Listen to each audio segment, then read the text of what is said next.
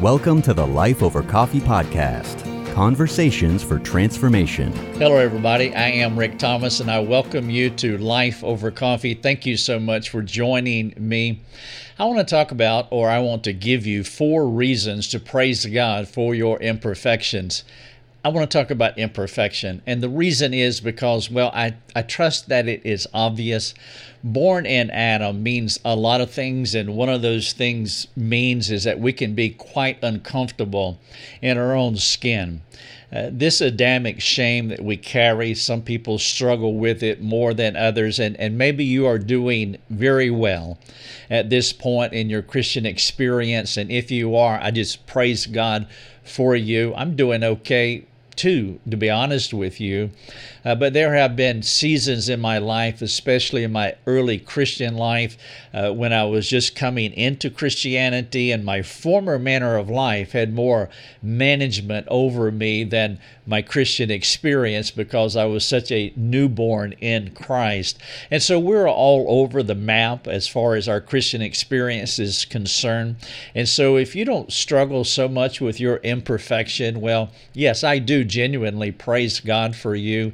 And I would like for you to consider uh, those who are around you because you know somebody uh, who does who does struggle. Now, you may not know uh, the depth of their struggle because that's part of the problem is that we tend to put up fig leaves to separate ourselves from the public and and who we know ourselves to be.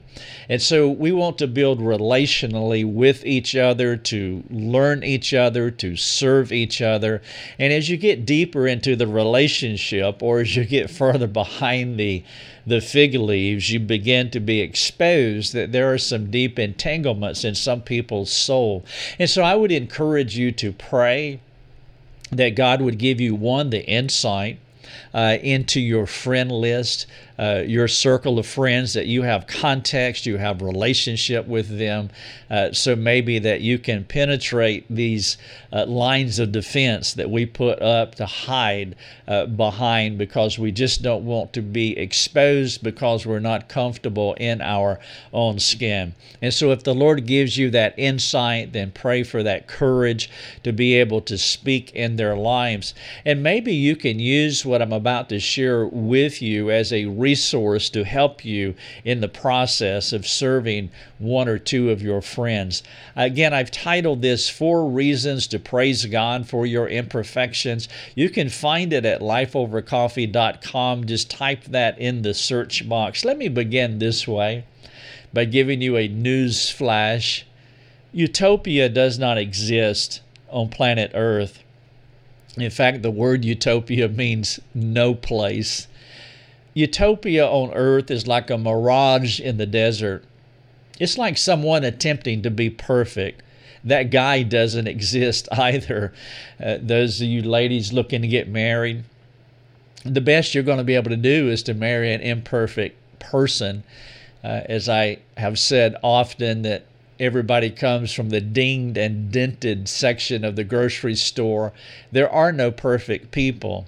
Now, my goal here is not to rain on anyone's parade. I don't want to be Debbie Downer. I don't want to be that, that negative person, but I, I do want to help that we can gain a better perspective on living well in God's world while releasing a few people from pursuing the unrealistic, non existent, perfect life?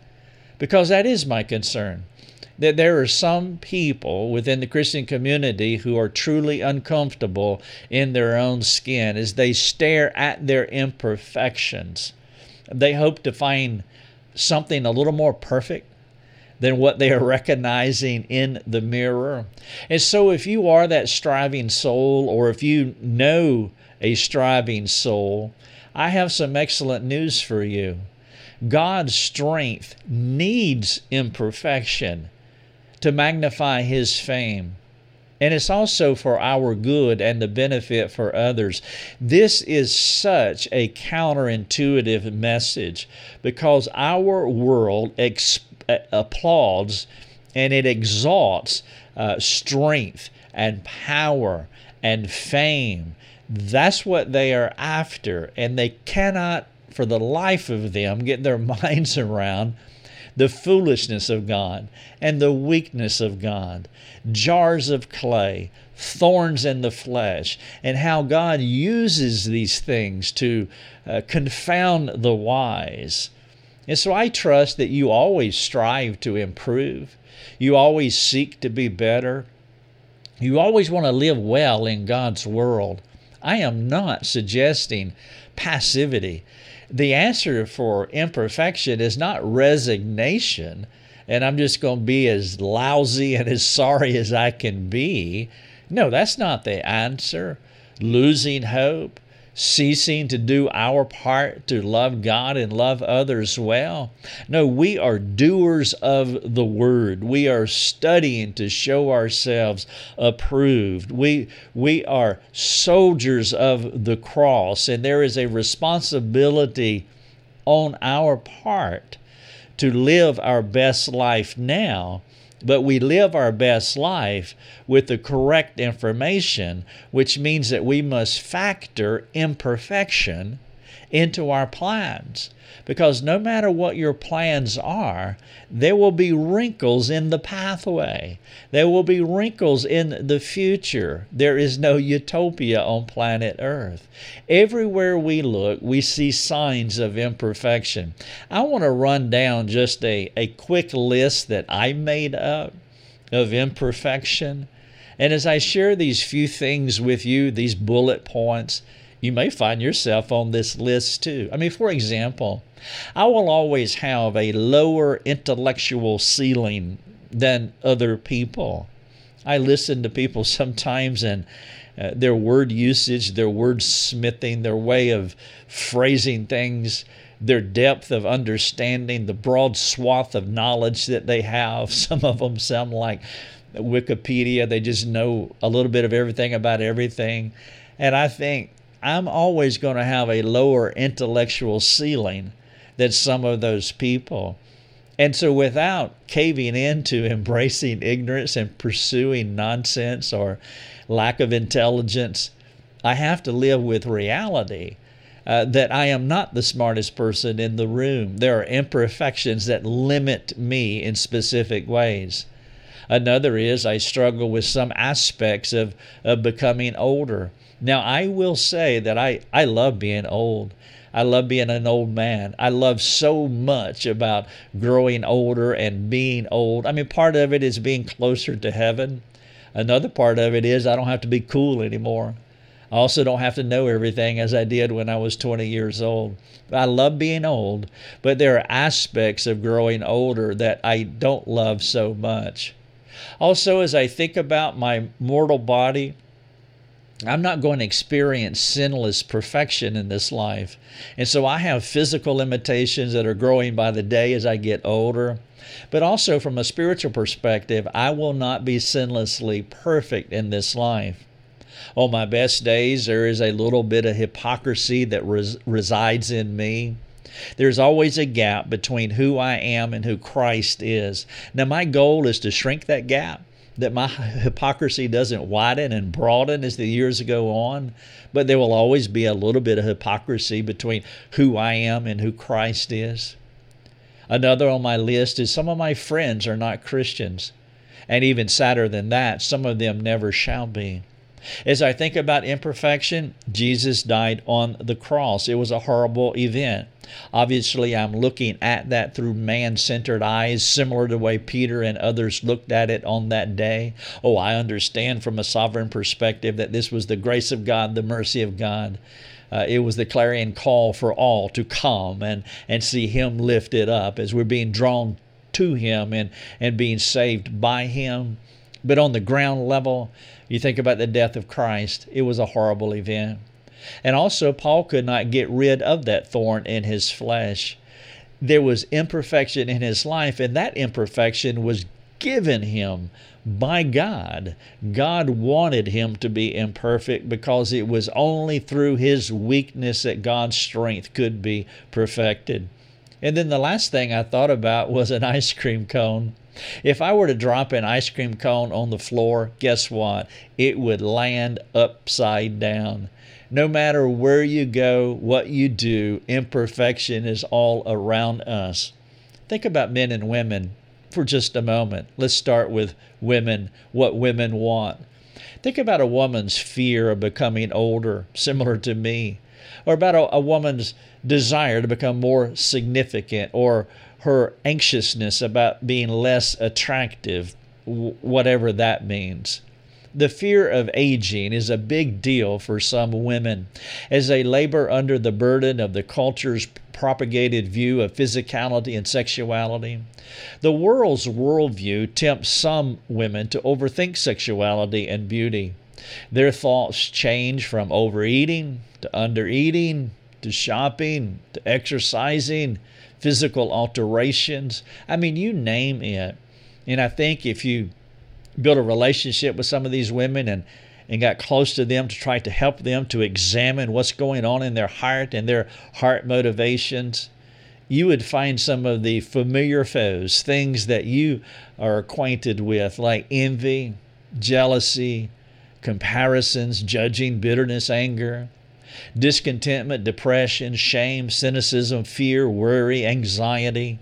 I mean, there's just a word cloud there that are attracted to women who are not uh, comfortable in their own skin as they compare themselves with others, and, and this idea of imperfection does not sit well with them. Though some women may appear to be free and empowered, that is the hope of feminists everywhere.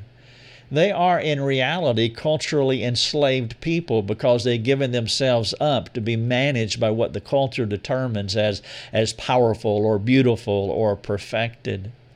Internal pressures bind their souls while transforming their bodies into objects that represent how they want others to perceive them. Whatever they believe is the expected way to be is the goal that they seek to become. Many women are just like this. And this kind of soul discontentment leaves them frustrated and fearful. They never capture the elusive beauty character, though they always craved it, while the beauty of Christ just seems to grow as a faint echo of Christian tradition. It's a horrible way for any Christian woman to live can't wrestle with this idea of imperfection, can't see it as a mercy from God, can't understand it as how God's strength is perfected in their imperfection. And guess what? Men are no different.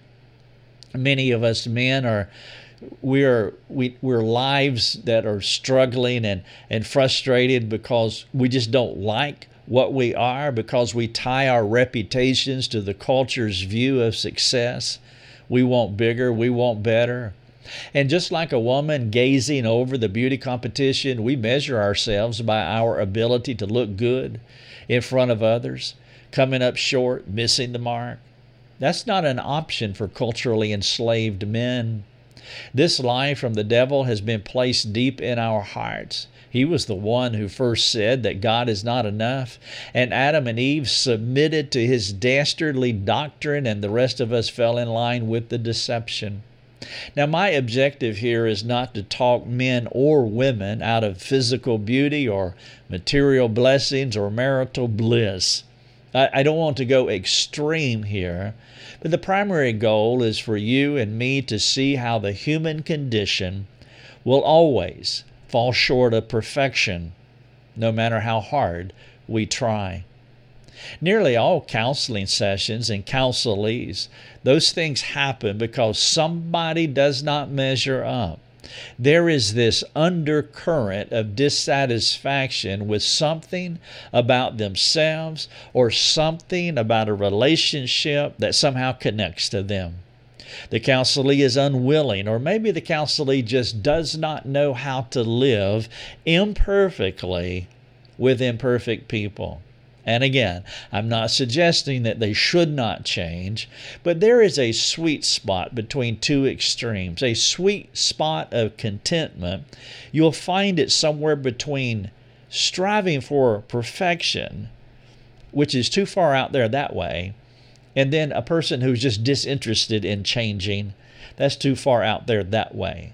Somewhere in the middle of a person who has given up and a person who won't give up, striving for perfection, is the sweet spot of contentment. No matter where we turn, people are frustrated. The only thing that will make them happy is if their circumstances change to get the, what they want. If discontentment is not with ourselves, then, well, it's with other people. When not getting what we desire, and here's the test it tempts us to sin then we have an idol in our lives. And again, I'm not suggesting passivity. We must always work out what God is working into us, but we do this with the peace of God ruling our hearts. And that's actually the litmus test. If you're living your day to day existence and the peace of God is not ruling your heart, and, and I'm talking about in an episodic way. I'm talking about being characterized that way. There'll be ups and downs and inconsistencies and disappointments along the way, but our general characterization should be that the peace of God is ruling our hearts. That is contentment. We are living well with the imperfections that are in our life, lives, the thorns and thistles, they are there. We acknowledge them, but they are not managing us perhaps thinking through this sentence, I want to give you a, a fill in the blank sentence, and maybe that would provide the best analysis a person needs to see who or what has rulership over their heart.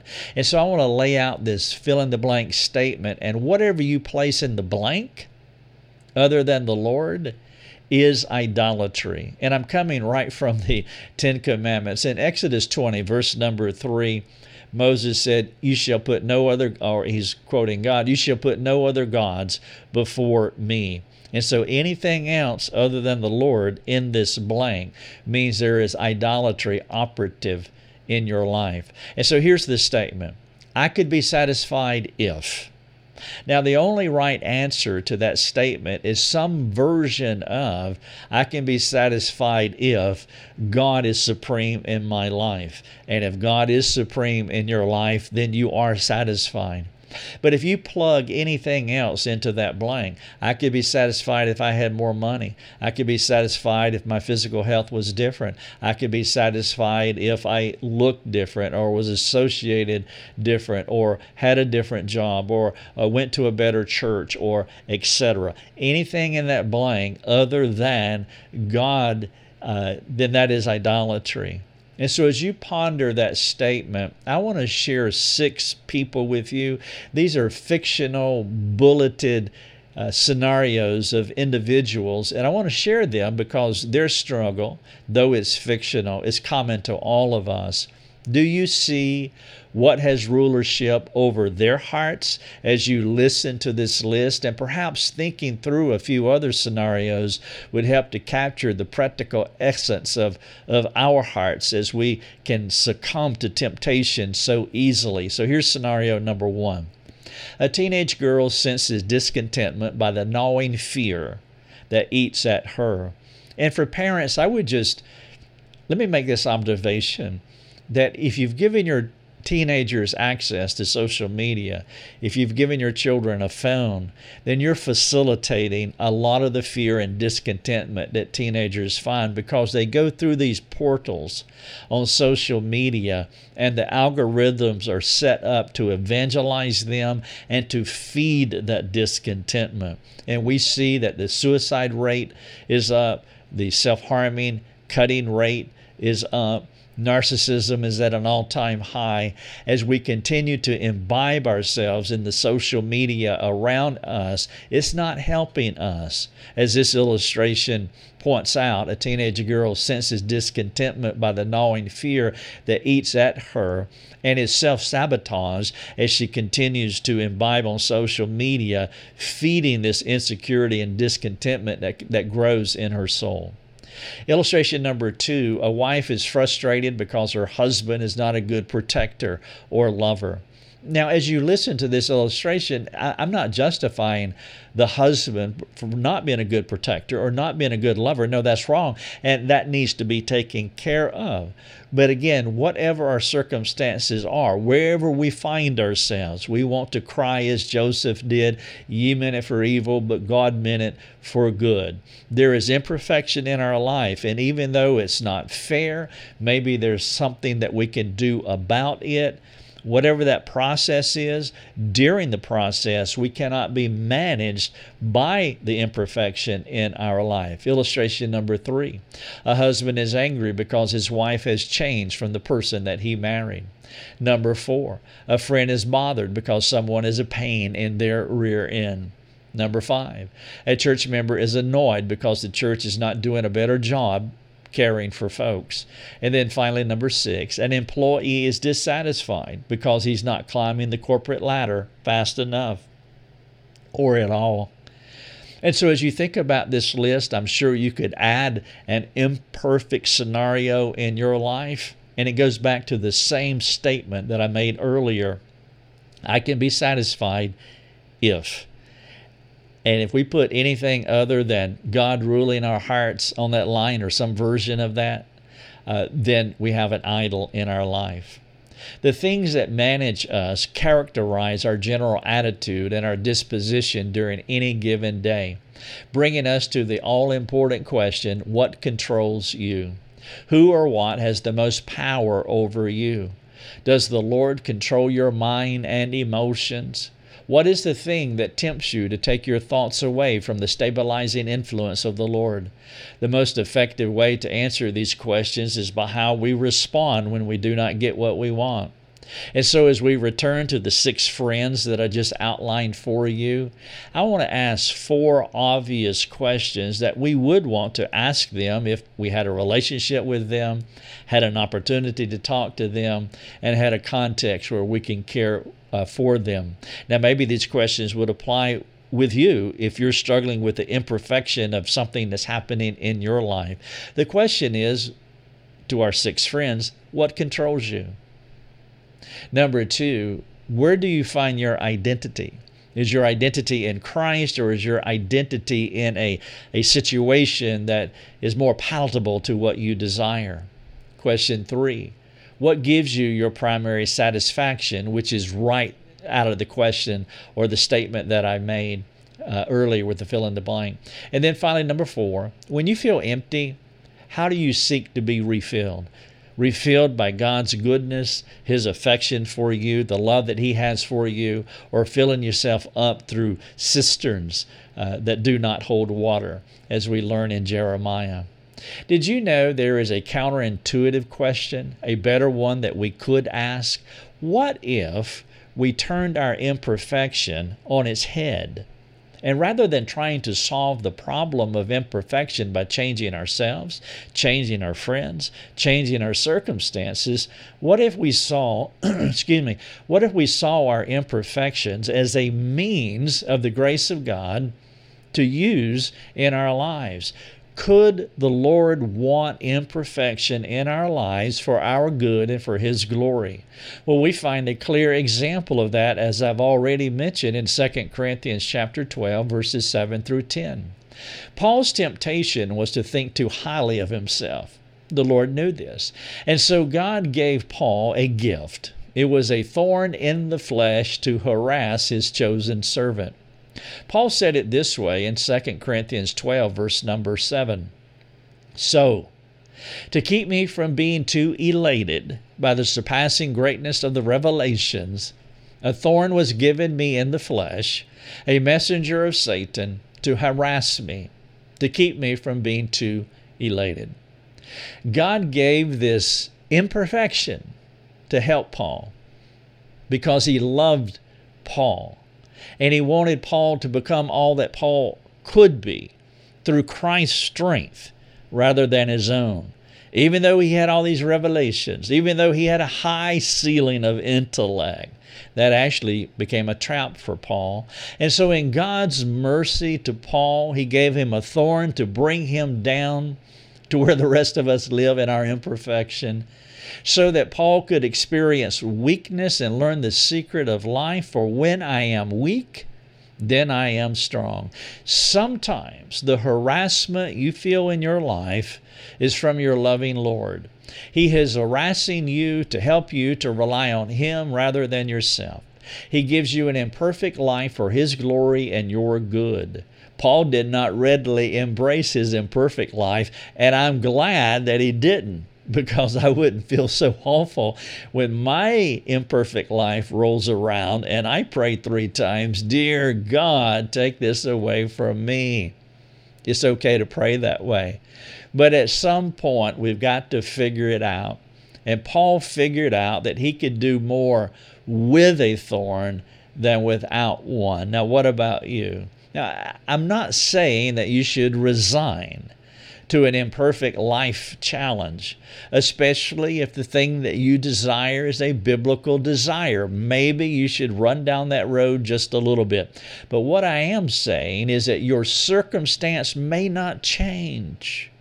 And if your circumstances do not change, then you have to guard your heart against responding sinfully to those unchanging conditions.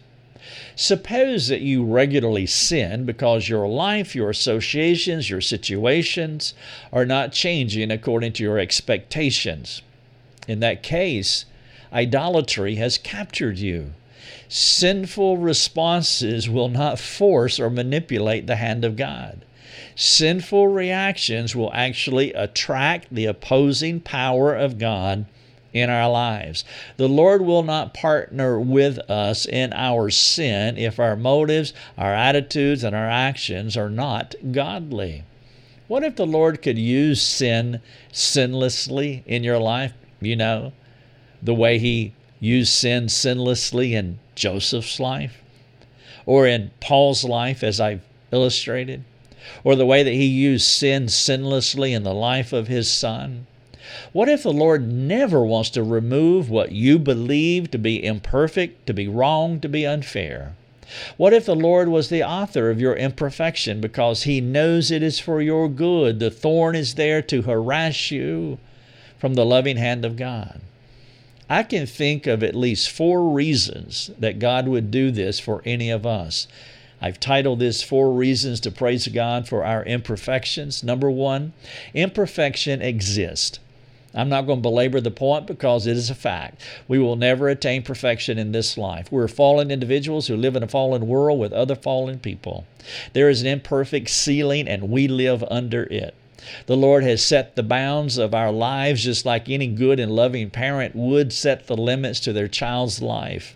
It is, it is one of the early and essential lessons for any child. It could sound like this Son, you are not omnipotent, you are not omniscient, you are not omnipresent.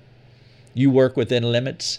God has made you a certain way, and the sooner you figure out what way that is and become copacetic with that way, the better off you will be. Dad. Point number one four reasons to praise God for your imperfection.